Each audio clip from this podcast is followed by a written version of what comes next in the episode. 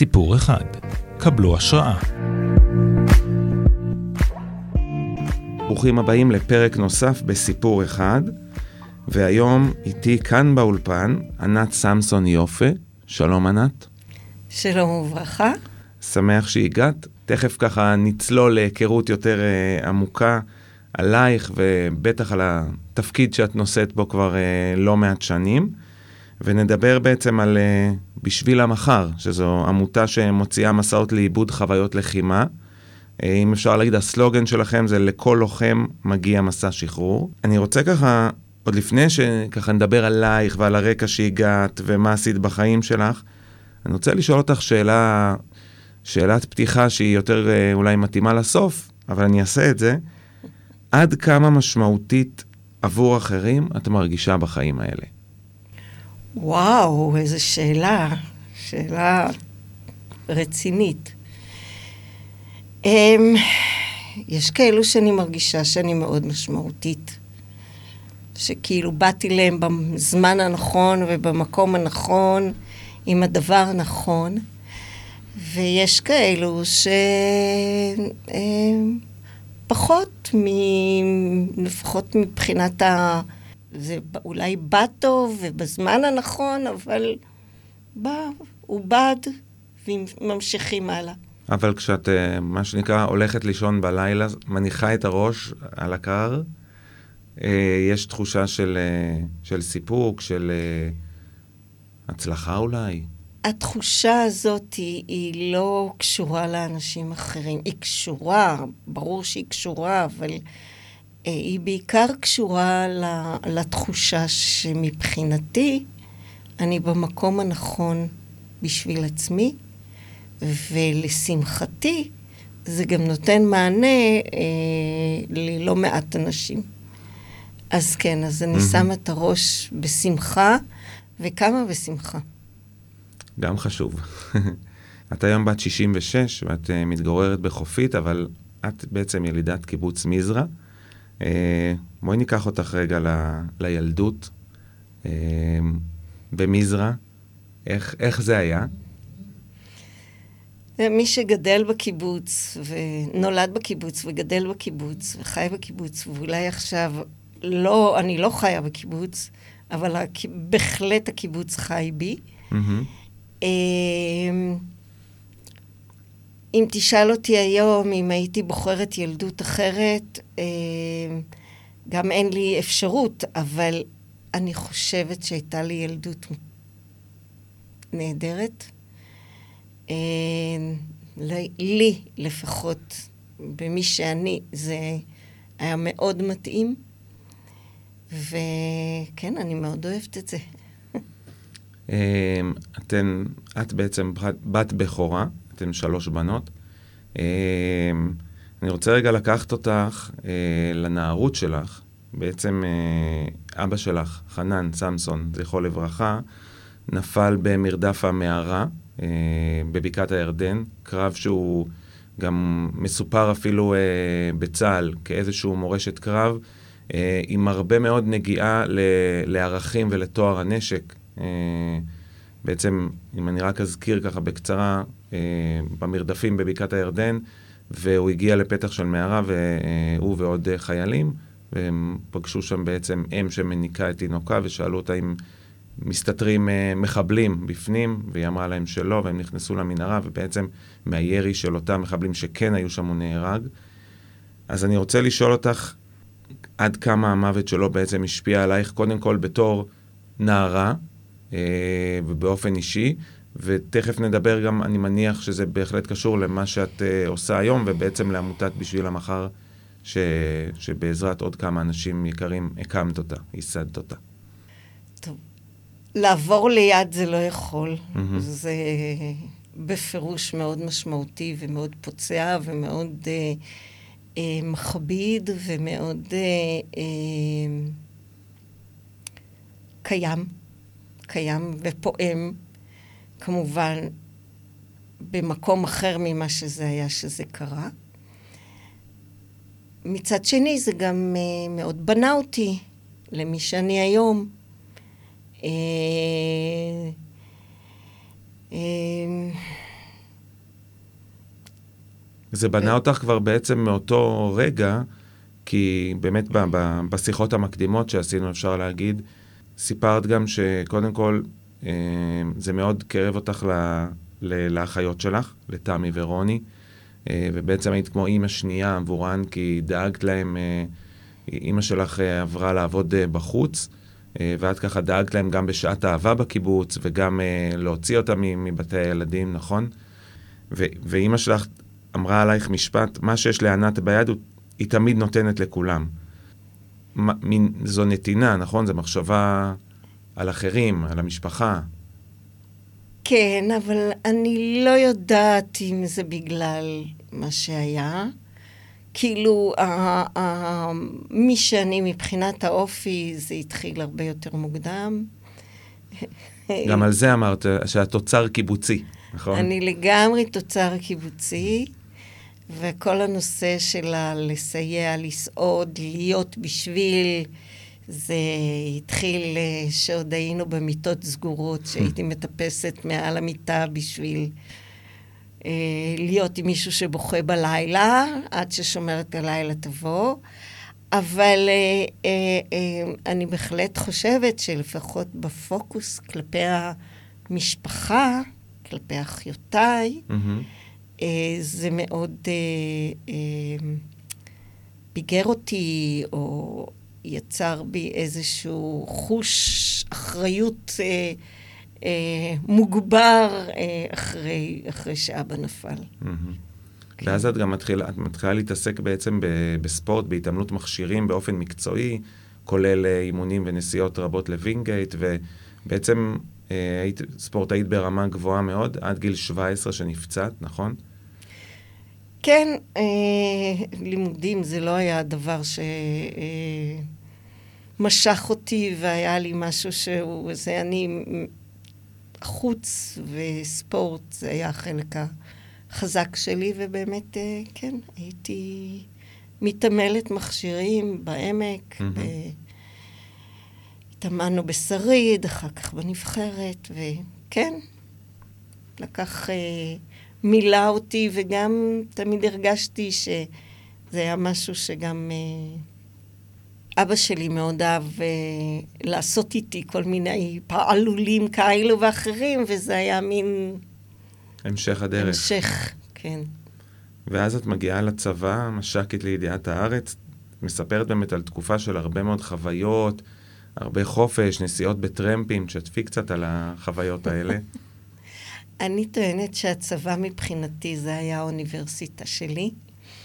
הייתי אה, מדריכה לידיעת הארץ, מה שפעם לפניי היו קוראים לזה מש"קית עשבים.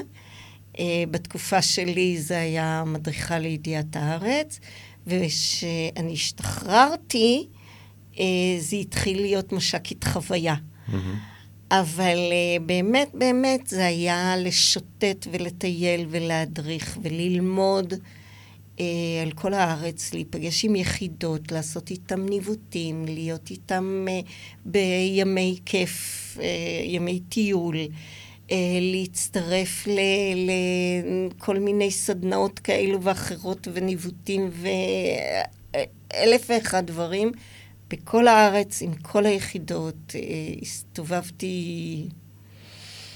לא היה יום שהייתי באותו מקום, וזאת הייתה חוויה נפלאה. עד היום, אה, כאילו לטייל זה מהמם. לצאת, להיות בשטח, שם נושמים. כן, מסכים איתך. ואז אחרי הצבא בעצם את חוזרת לקיבוץ, עובדת כרכזת חברתית, ואת אומרת לעצמך, אני זה הקיבוץ והקיבוץ זה אני, אבל אני, יש לי עוד כמה דברים שאני רוצה להגשים, אני יוצאת, אני אגשים אותם ואני אחזור, נכון? כאילו, הסללת את עצמך לחיי קיבוץ באופן כללי. בגדול הייתי תוצר אה, חברתי מאוד אה, משמעותי. סתם אנקדוטה, הייתי בשנת שירות בתור אה, מה שהיה נקרא מקק, מדריך כן קיבוצי. כן. היינו קבוצה של אה, 11 חבר'ה, שבסוף השנת שירות אה, נפגשנו אה, אצלי בבית, וכל אחד כתב מה הוא יהיה שהוא בעוד עשר שנים. פתחנו את זה לא אחרי עשר שנים, פתחנו את זה אחרי 30 שנה, אני וואו. חושבת, או 25 שנה. וכולם כתבו על כולם שהם יהיו איזה אינסטנציה מאוד גבוהה בתוך הקיבוץ והתנועה וכזה ואחרת. אני חושבת שמתוך ה-11 יש לנו אחד שנשאר בקיבוץ. מהמם. אחד. כולם באינסטנציות אחרות, בכל מיני מקומות אחרים. אבל כולנו אה, מדברים את אותה שפה, ו- ו- וחברים עד היום, וכאילו, ברור שאני יוצאת מהקיבוץ בשביל לחזור לקיבוץ. ואת אבל- יצאת בעצם לבית ספר אה, שדה שרם, נכון? בסיני. כן, אבל אני החלטתי שאני באמת אצא, גם עשיתי הרבה טיולים בחו"ל, מהמם. אבל גם אני רוצה לצאת למשהו שאני לא אצליח לעשות שאני אהיה בקיבוץ, וזה היה להיות, להדריך בסיני. והייתי בבית ספר שדה בשארם, ואת אומרת שהיית גם, גם. נשארת שם אם לא היו מחזירים, נכון? נכון, הייתי בשנתיים האחרונות, ובאמת אה, בתחושה הייתה שזה, אם זה היה שלנו, זה היה המקום שלי. אוקיי, אני מתקדם איתך ככה. אה, בואי תספרי רגע לגבי דני, בן זוגך, מתי אתם מתחברים, מתי אתם מכירים, וגם אה, את לומדת רפואה אלטרנטיבית, נכון? מכל מיני שיטות טיפול. כן, אחרי uh, פינוי סיני, את דני הכרתי, אגב, דני האיש שלי, הכרתי אותו בצבא, הייתי, הוא קיבל uh, צ'ופר לעשות קורס ידיעת הארץ, ואני הייתי המדריכה שלו. מהמם. שם הכרנו. Uh, אבל התחברנו כזוג, אני חושבת, uh, שלוש שנים אחרי שהשתחררתי. מהמם. תמיד היינו חברים, נשארנו בקשר, אבל לא... התחברנו כזוג ככה. וכן, אני למדתי בתחילת הדרך רפלקסולוגיה ושיטת אלכסנדר, ואחר כך הייתי שיטת אלבאום, והייתי מורה במכללה, וכזה ואחרת, ובאמת התפתחתי בתחום הזה. התחתנתי כמובן עם דני, ויש לנו שלושה ילדים מהממים וגדולים וכיפים. כיף לנו. ברמה המשפחתית אנחנו משפחה מאוד כיפית. ואז הילדים גדלים, אה, וכשהבן הגדול שלך, בן, נכון, שמו, אה, מגיע לצבא, את בעצם אומרת שהוא היה חייל צעיר ובער בך לעשות משהו. זה ככה הזרע הראשון של בשביל המחר, באופן כללי, אבל בואי ככה תשתפי איך כל הדבר הזה מגיע, מה, איזה חוויות את עוברת כדי להבין ש... ש... שיש פה משהו שאת אה, רוצה לעשות באמת, בכיוון הזה. אז הטריגר היה לבנון 2. מהמם. ולבנון 2, בן, הבן הגדול שלי באמת היה חייל צעיר.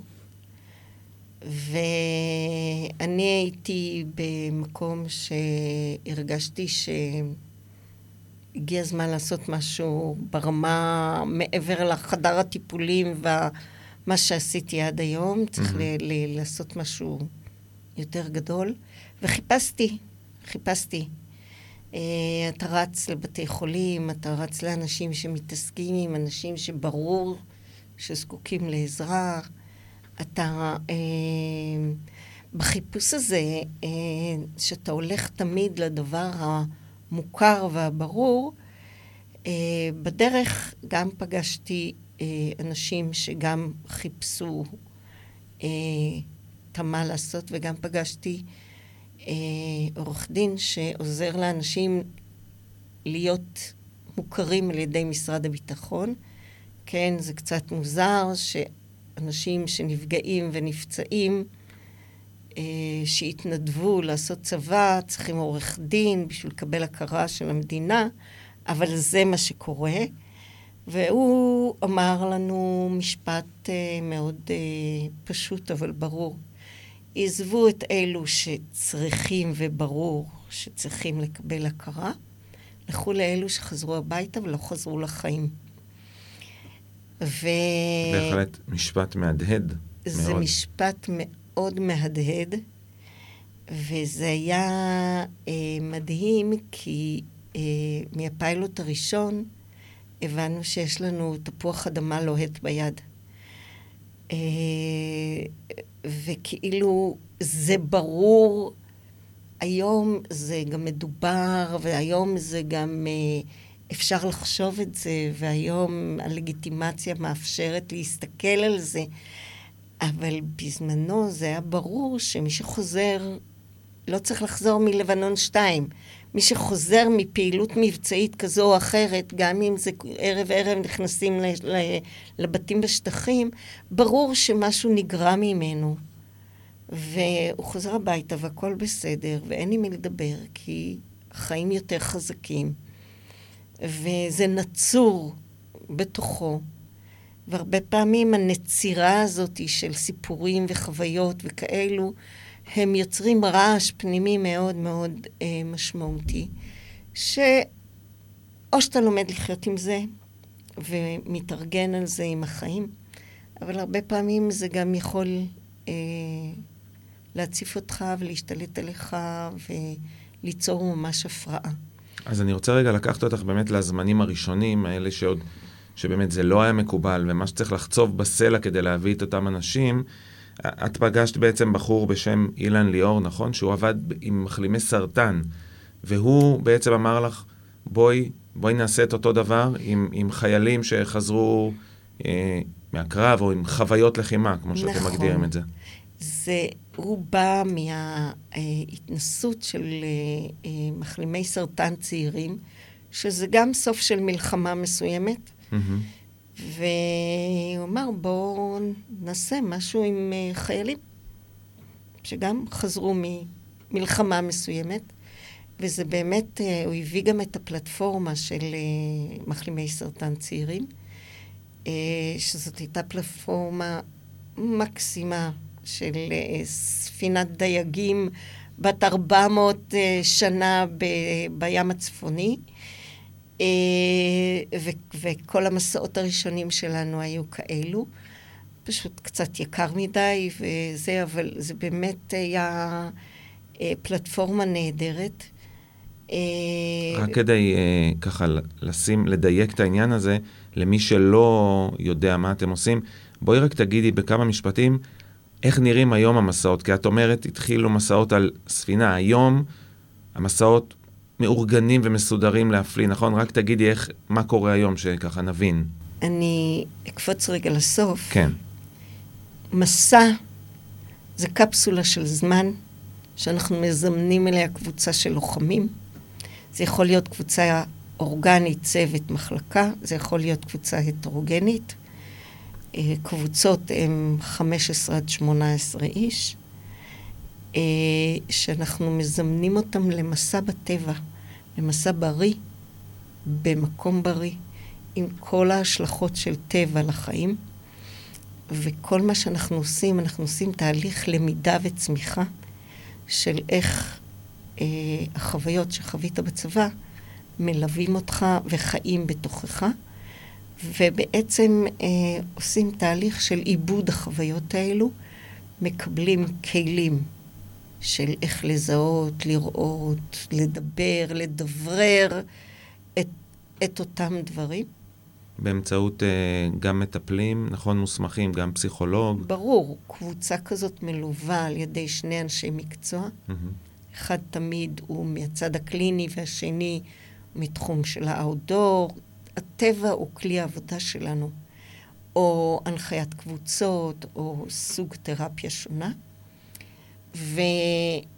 והמסעות היום הם מאוד מובנים, עם מתודה מאוד ברורה ומשמעותית, והצלחנו לבנות את המסע בצורה כזאת שהוא יהיה במינימום זמן עם מקסימום תכנים. בכדי שיהיה לזה איזושהי התחלה, אמצע וסוף, ולא רק אה, אה, לשים את הקושי, לפתוח, להרגיש שהנה, סוף כל סוף נגעתי בזה, ולחזור הביתה פצוע ופתוח. כן, אז עכשיו ולכן, אני... כן. ולכן המסע הזה הוא מסע גם מלווה על ידי אנשי מקצוע, וגם אה, תהליך מאוד סדור ואחראי אה, שעושה את המסע אה, הזה. וכמובן שבתוך זה תמיד יש אנשים שיותר פגועים ויותר זקוקים ל, לליווי, ואנחנו שם, אנחנו לא נעלמים. עד ל, ל, לעזור לאלו שצריכים הכרה של משרד הביטחון, להנגיש אותם למשרד הביטחון. אז אני רגע לוקח אותך כן לתחילת המסעות, וכדי להמחיש את העניין הזה, בלבנון השנייה היה את אה, אסון כפר גלעדי, שבעצם אה, שטח כינוס של מילואימניקים, שנפלה שם רקטה, והיה שם אסון מאוד כבד של אה, הרבה הרוגים, וכמובן פצועים, ואת סיפרת לי באמת ש... שחלק מהאנשים שם שנפגעו, את הבאת אותם בעצם לסדנאות הראשונות, למסעות הראשונים, והיית צריכה ממש, ממש להתקשר ולעבור אחד-אחד נכון ולהסביר להם על מה מדובר, ו, ו, ובעצם סוג של לשכנע אותם שתבואו, זה, זה הדבר הנכון בשבילכם. כשהתחלנו, אה, לא היה... זה היה משהו אה, לא נורמלי. זה היה בשנות ה-60 של המדינה. מי שחוזר הביתה ולא פגוע לא מדבר, והכל בסדר. Mm-hmm. והמקום הזה שאנחנו אה, נותנים מקום לכל לוחם, כמו לכל כל לוחם ראוי למסע שחרור, היה מאוד מאוד מסובך להזמין אנשים לתוך המסעות שלנו. תמיד היו אומרים, אני, אני בסדר, אני מכיר כזה וכזה וכזה וכזה. ואנחנו היינו מנחיתים את זה ואומרים, אין דבר כזה. היית שם, יש לך מקום בקבוצות שלנו. וזה ממש היה להביא אחד, אחד, אחד, אחד, ללכת לדבר, לשכנע. הרבה פעמים לבוא לפגישה הראשונה. יתאים לך, תבוא לפגישה השנייה. יתאים לך, תצא לפרק המרכזי. Mm-hmm. וככה, וככה זה היה. אבל באמת, אה, זה היה להמציא את הגלגל מהמקום הזה שאנחנו לא מתייגים, זה לא מתייג, ואנחנו לא מטפלים, והכול לגיטימי, ולגיטימי לדבר. אחד הדברים הכי אה, מעניינים, וגם בתחילת הדרך שזה היה, זה היה לשכנע את האנשים שיש להם מקום בתוך הקבוצות שלנו, וזה לא מתייג וזה לא אה, אומר שאם אתה בא לקבוצה שיש בו פסיכולוג, אז אתה פסיכי. Mm-hmm. והמקום הזה הוא, הוא, הוא לגיטימי לחלוטין. והנרטיב העיקרי זה היה ללמד לדבר. ללמד שפה של אני ולא הם. של אני חוויתי, שאני מרגיש, שאני מבין, שאני ראיתי, ולא הם ככה ואחרת. והלימוד שפה הזה, הדיבור הרגשי הזה, זה היה משהו שהוא, אה, בפשט, זה עברי. Mm-hmm. זה פשוט יצר סוג של הבראה. לא בפשט, זה פשוט עשה, אה, הפך את הקערה על פיה. ממקום שאתה מדחיק, שאתה מטאטא, שאתה הודף, שאתה בורח, למקום של לגיטימציה, שמותר לדבר, ששווה לדבר, שאם אתה משתף והכל בסדר, אתה נשאר בחיים. לא רק שאתה נשאר בחיים, אתה מרגיש הקלה הרבה יותר גדולה. ואתה לא פסיכי. זה לגמרי לגיטימי מה שאתה מרגיש ביחס למה שאתה עברת. והרגשתם שבעצם מקבוצה לקבוצה שאנשים כן מוכנים להיפתח, אז זה גם מביא עוד קבוצות וזה מגדיל את מספר הלוחמים שבאים? זה היה, זה תהליך נורא מעניין עד היום. Mm-hmm. עד היום זה קיים בעצימות שונה. זה היה להביא את האנשים לשוקת. Mm-hmm. זה היה להביא אותם לתוך התהליך. once הם טעמו, הבינו שזה מקום בטוח, הבינו שזה מקום נכון להם, הכל קרה שמה. אה, זה לא אומר שהם יצאו משם והם אה, הלכו ופיזרו כוכבים ואמרו ככה וככה וככה, אבל מבחינה, ברמה האישית, זה מאוד מאוד שחרר. במשך השנים, וזה באמת במשך השנים, זה אה, יצר סוג של לגיטימציה אה, רחבה יותר. אה, סיפרו את זה בקטנה בהתחלה, mm-hmm. ומהקטנה זה עבר מפה לאוזן, אנחנו לא פרסמנו את עצמנו. אנחנו לא פרסמנו את עצמנו מהסיבה הפשוטה שלא אה, היה לנו כסף להוציא קבוצות. היינו רצים, היה כסף, היה יוצאת קבוצה. Mm-hmm. ואם היינו מפרסמים, או מישהו היה מדבר קצת יותר וזה, זה היה מביא עוד משתתפים ולא כסף. ו, ואני חושבת שלפחות עשר שנים מעטים ידעו מה זה בשביל המחר. היום זה כבר יותר, יותר על השולחן, אבל אה, זה נבנה, זה נבנה מלמטה. ואחד הדברים שהשכלנו לעשות, זה, זה כבר משנת 2011, עשינו קבוצות של מפקדים. והקבוצות של מפקדים הם היו 50 אחוז מילואימניקים, 50 אחוז כאלו שנמצאים בשלב הלימודים שלהם. Mm-hmm. חזרו לצבא. וזה חלחל לתוך הצבא הירוק, לתוך הצבא עצמו, וזה פשוט אה, אה, לאט לאט זה קיבל יותר ויותר לגיטימציה. אה, זה היה נקוד, זאת הייתה נקודה אחת בעייתית, כאילו להביא את האנשים לתוך המסעות. הנקודה השנייה, זו הייתה מערכת שלא הבינה ולא הייתה מוכנה להבין. מבחינתם, אנחנו היינו אה, עמותה קיקיונית. Mm-hmm. אנחנו היינו עושים עודף טיפול, ואנחנו היינו גוזלי כספי ציבור. סוג של מקל בגלגלים בעצם. פשוט זה היה אה, אה, לך לדבר ללמפות. Mm-hmm. ולא רק זה, אני, שנים הייתי מסתובבת במסדרונות ועם האצבע היו מצביעים, הנה זאתי. וזה זה לקח זמן. ובאיזשהו שלב אה, המערכת לא השתנתה. אבל תוך כדי אה, אירועים כאלו ואחרים, אנשים מתוך המערכת היו מתקשרים אלינו, תבואו לעשות את מה שאתם יודעים לעשות.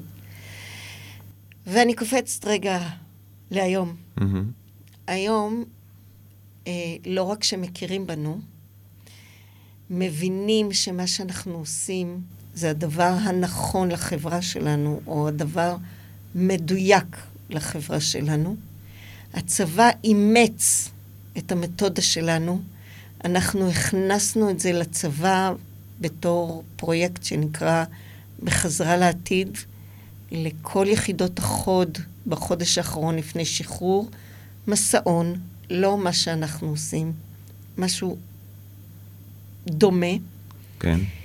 וזה בהחלט אה, אה, מאפשר פעם ראשונה אה, אה, לדבר עם אנשי מקצוע בצורה שונה ממה שמדברים בתדריכים ובתחקירים.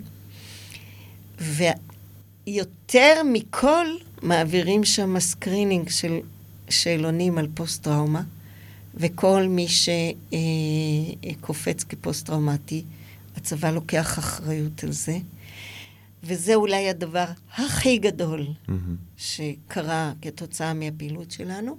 בנוסף לזה, גם משרד הביטחון הכיר ומממן עשרה אחוז מהפעילות שלנו, שזה שוב, זה טיפה בים, ואני מאמינה שזה יהיה רק יותר ויותר. אתם מצליחים להוציא היום בשנה עשרות קבוצות, נכון? אנחנו מדשדוש של אה, 12 שנה, mm-hmm. אה, בשלוש-ארבע שנים האחרונות, כולל הקורונה, אנחנו מוציאים בין 30 ל-50 קבוצות בשנה. וואו. והתשתית שלנו היום, קודם כל אנחנו עמותה, אני תמיד אומרת, אנחנו עמותה של לב. הבסיס שלנו זה התנדבות. כל אנשי המקצוע שלנו הם בהתנדבות. יש לנו ארבעה וחצי נושאי משכורת, Mm-hmm. מה שנקרא עמותה כחושה אך נחושה, עם מנגנון שעובד אה, מאוד טוב מבחינה ארגונית, אה, אה, מבחינה לוגיסטית, ויש לנו רק waiting list של 100 250 קבוצות, אבל אנחנו יכולים היום לעשות עד 100 קבוצות. אנחנו לא יכולים בגלל כסף, Mm-hmm. אבל מבחינת ההיערכות שלנו, היום כבר מבחינת אה, תשתית. אנשים שזקוקים לזה, יש בשפע. מתחיל מזה שאנחנו עושים מיזם חברתי. Mm-hmm. והמיזם החברתי הזה ראוי למה שנקרא לשכבה הכי משמעותית במדינה שלנו, היום לוחם, מחר מנהיג, מוביל כזה או אחר, ובאמת ראוי לאיזושהי התייחסות של סגירת פרק מאוד משמעותי, שעל הדרך גם יכול מאוד לשרוט, ובהחלט יכול לשנות אה, אורחות חיים. והתהליך שאנחנו עושים הוא יחסית מאוד פשוט, קצר, משמעותי ביותר, והוא אה, מגיע. מגיע לכל לוחם. מבחינתנו, התנדבת, עשית שלוש שנים צבא משמעותי, יש לך מקום בתוך הקבוצות שלנו. מה אחוז, אנחנו עדיין, עדיין עמותה כן. שעובדת מתרומות. מה אחוז הבנות, החיילות שמגיעות למסעות האלה, או להיות בקשר איתכן בהקשר לפוסט-טראומה? פחות. מהמם. ה- השנה עשינו כבר שתי קבוצות של אה, לוחמות עוקץ. אה, הבנות אצלנו מתחילת הדרך, אבל הן בדרך כלל רק בקבוצות ההטרוגניות, כי אה, אין, אין אה, קבוצות רק של בנות, אבל זה גם יותר ויותר, והבנות שבאות, הם או... ב... המיעוט שלהם הם היו לוחמות, קצת יותר ממשמר הגבול, שם כן יש הרבה בנות. מהמם. אה, זה צוותי רפואה, זה תצפיתניות, זה כל מי שבמעגל הראשון, אה, מש"קיות נפגעים, מש"קיות חינוך, אה, אה, אה, פקידות פלוגתיות, כל אלו שנוגעים רגע אחרי, לא בזמן, רגע אחרי, במה שהלוחמים נוגעים. והן ראויות לא פחות. אני רוצה רגע לקחת אותך לבית, המשפחה הפרטית שלך. העמותה בעצם עד לפני כמה שנים, שגם מצאתם אה, משרד ומחסנים, זה היה אצלך בבית, נכון? ו- וזה עבר דרך כל ה- הבנים שלך והמשפחה, מלארוז את, ה- את החבילות והאוכל למסעות ו- והכול, נכון? בואי תספרי קצת על זה. תראה, הגדילה של העמותה הזאת היא אה, במציאות של אה, גיוס כספים שמבוסס רק על כספים פרטיים. אה, זה הכריח אותנו להיות עד אה, 2018 עם אה, מתנדבים בלבד. וכמה שפחות אה, הוצאות. עכשיו, כל מי שהיה הוא פשוט היה מסור ומתנדב ונותן את. אה, והבית שלי הוא היה הבסיס של העמותה.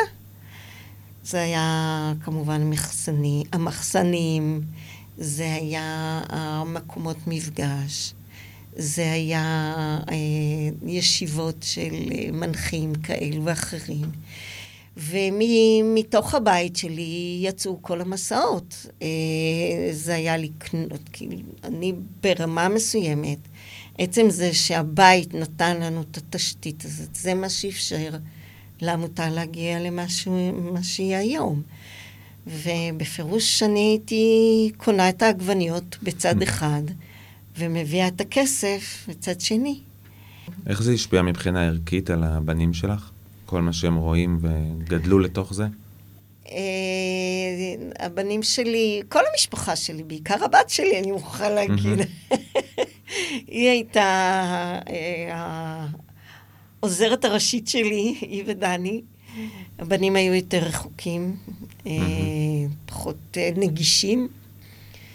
אז כן, אז, אה, אז אפשר להבין שהבית זה היה פלטפורמה מאוד משמעותית להכל, מהכל. והיום אנחנו, יש לנו באמת מערכת מדהימה שמתפקדת בארץ, בחו"ל. אנחנו גדולים, זה כבר לא עד עשר קבוצות בשנה, זה עד חמישים קבוצות בשנה. וכדי ככה גם באמת להבין את הגודל של העשייה החברתית, שלכם ושלך בפרט, זכית גם בפרס של אות הנשיא, נכון? לעשייה חברתית, ולפני כמה שנים, ו- ובחרת גם להביא איתך לבית הנשיא אה, בעצם בוגרים, בוגרי מסעות מבשביל המחר, נכון? כן. קיבלתי פרס המתנדב, mm-hmm. וכתוצאה מזה, הנשיא הזמין אותנו אה, עם בוגרי מסעות לפגישה אישית איתו, שהייתה מאוד מרגשת, ששם הבאנו באמת אה, קשת שלמה של בוגרים שלנו מכל השנים, אה, יש לנו קבוצות, באמת, אנחנו נוגעים בכולם, mm-hmm. כולל אה, בדואים ודרוזים ומבוגרים וצעירים ו... ו-, ו- מגוון התפקידים מפרמדיקים, פרמדיקיות, לאחרון הלוחמים, הסכין בין השיניים. וזה היה, היה מאוד מאוד מרגש, המפגש הזה איתו, שהוא שמע, הוא ראה, הוא הבין, הוא התייחס, זה מאוד קרוב לליבו. אה, כן.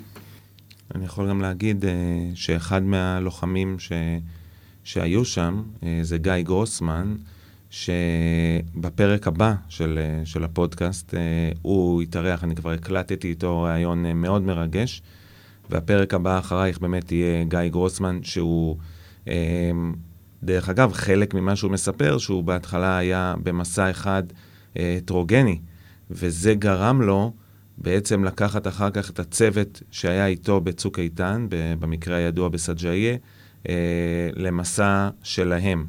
אה, והוא משתף גם על זה, אז אני כמובן ממליץ אה, להאזין לזה. ו, ואז גיא גם, נכון, דיבר שם גם בשם, ה, בשם ה, ה, הלוחמים שהיו שם, ואני יכול להגיד שגם מההתרשמות ממנו, אבל גם כחלק מההכנה ככה לראיון איתך, יש לכם באתר שלכם הרבה מאוד סרטונים מכל מיני uh, מפגשים שאתם uh, עשיתם, ויש סרטון אחד, uh, כולם מרגשים, באמת, עד, uh, עד דמעות לחלוטין, אבל יש גם סרטון אחד של uh, לוחמים שהיו במלחמת לבנון הראשונה, ושראו מראות של uh, הטבח בסברה ושתילה, ו- ומפגש שלהם בטבע uh, הרבה מאוד שנים אחרי, וגם שם...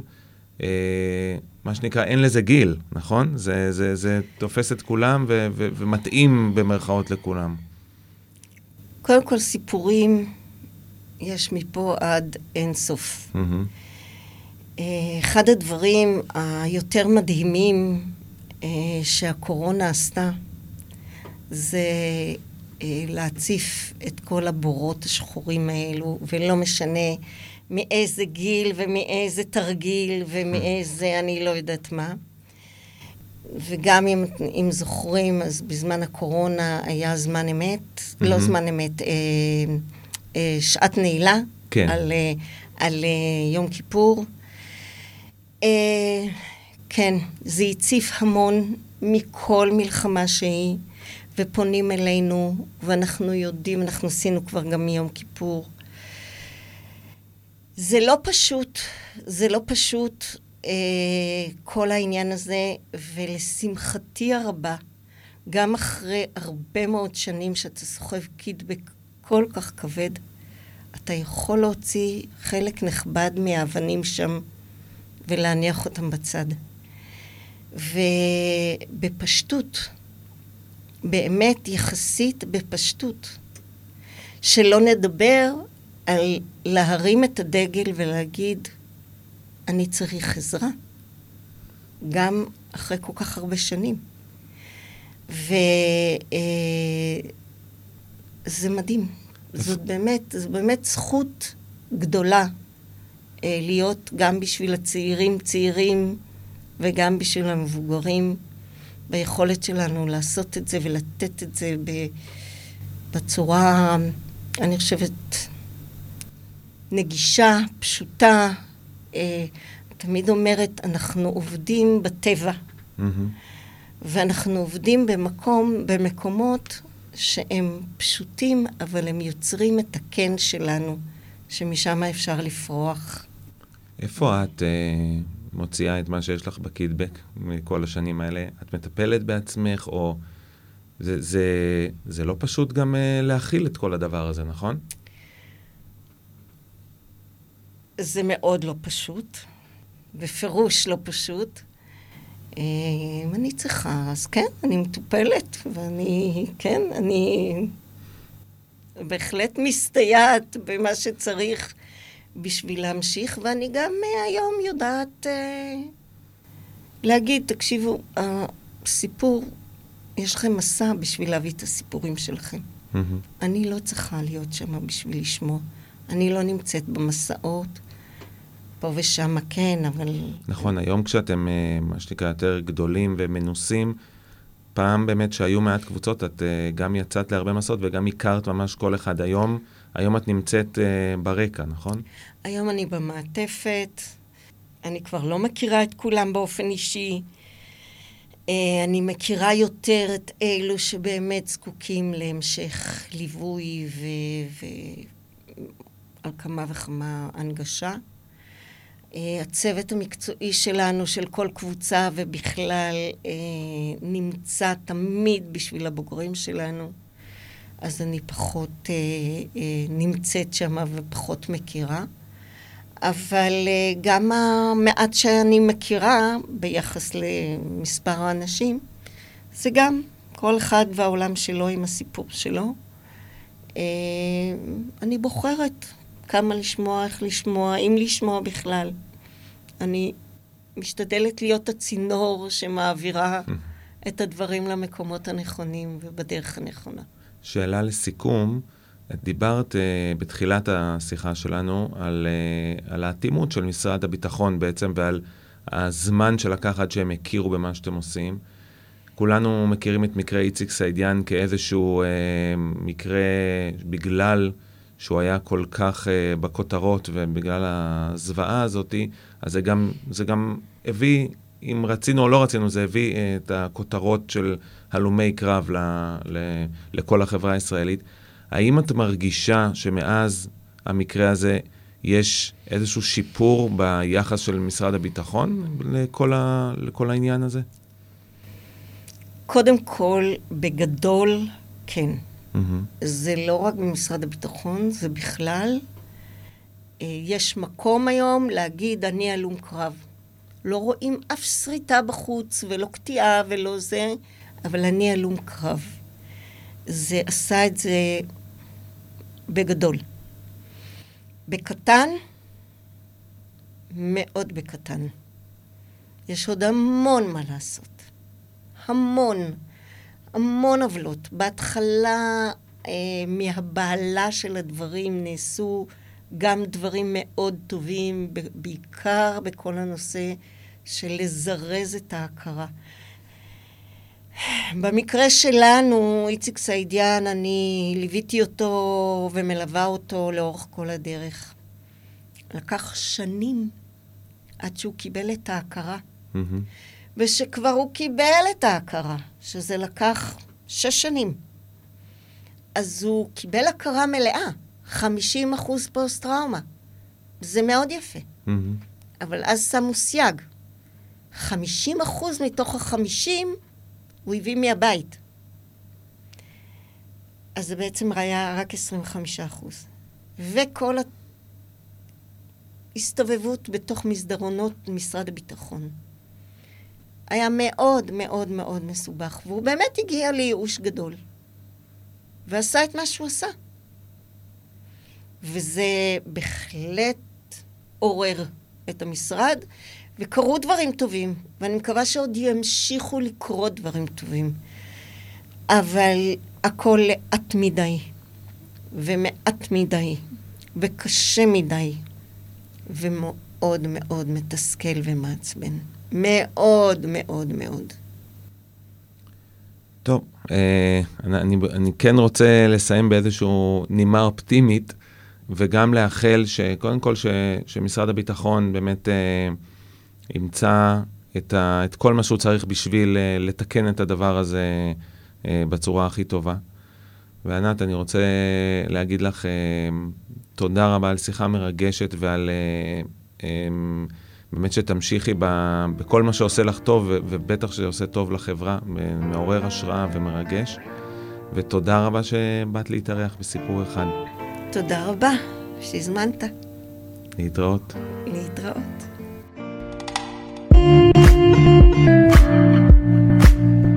סיפור אחד, קבלו השראה.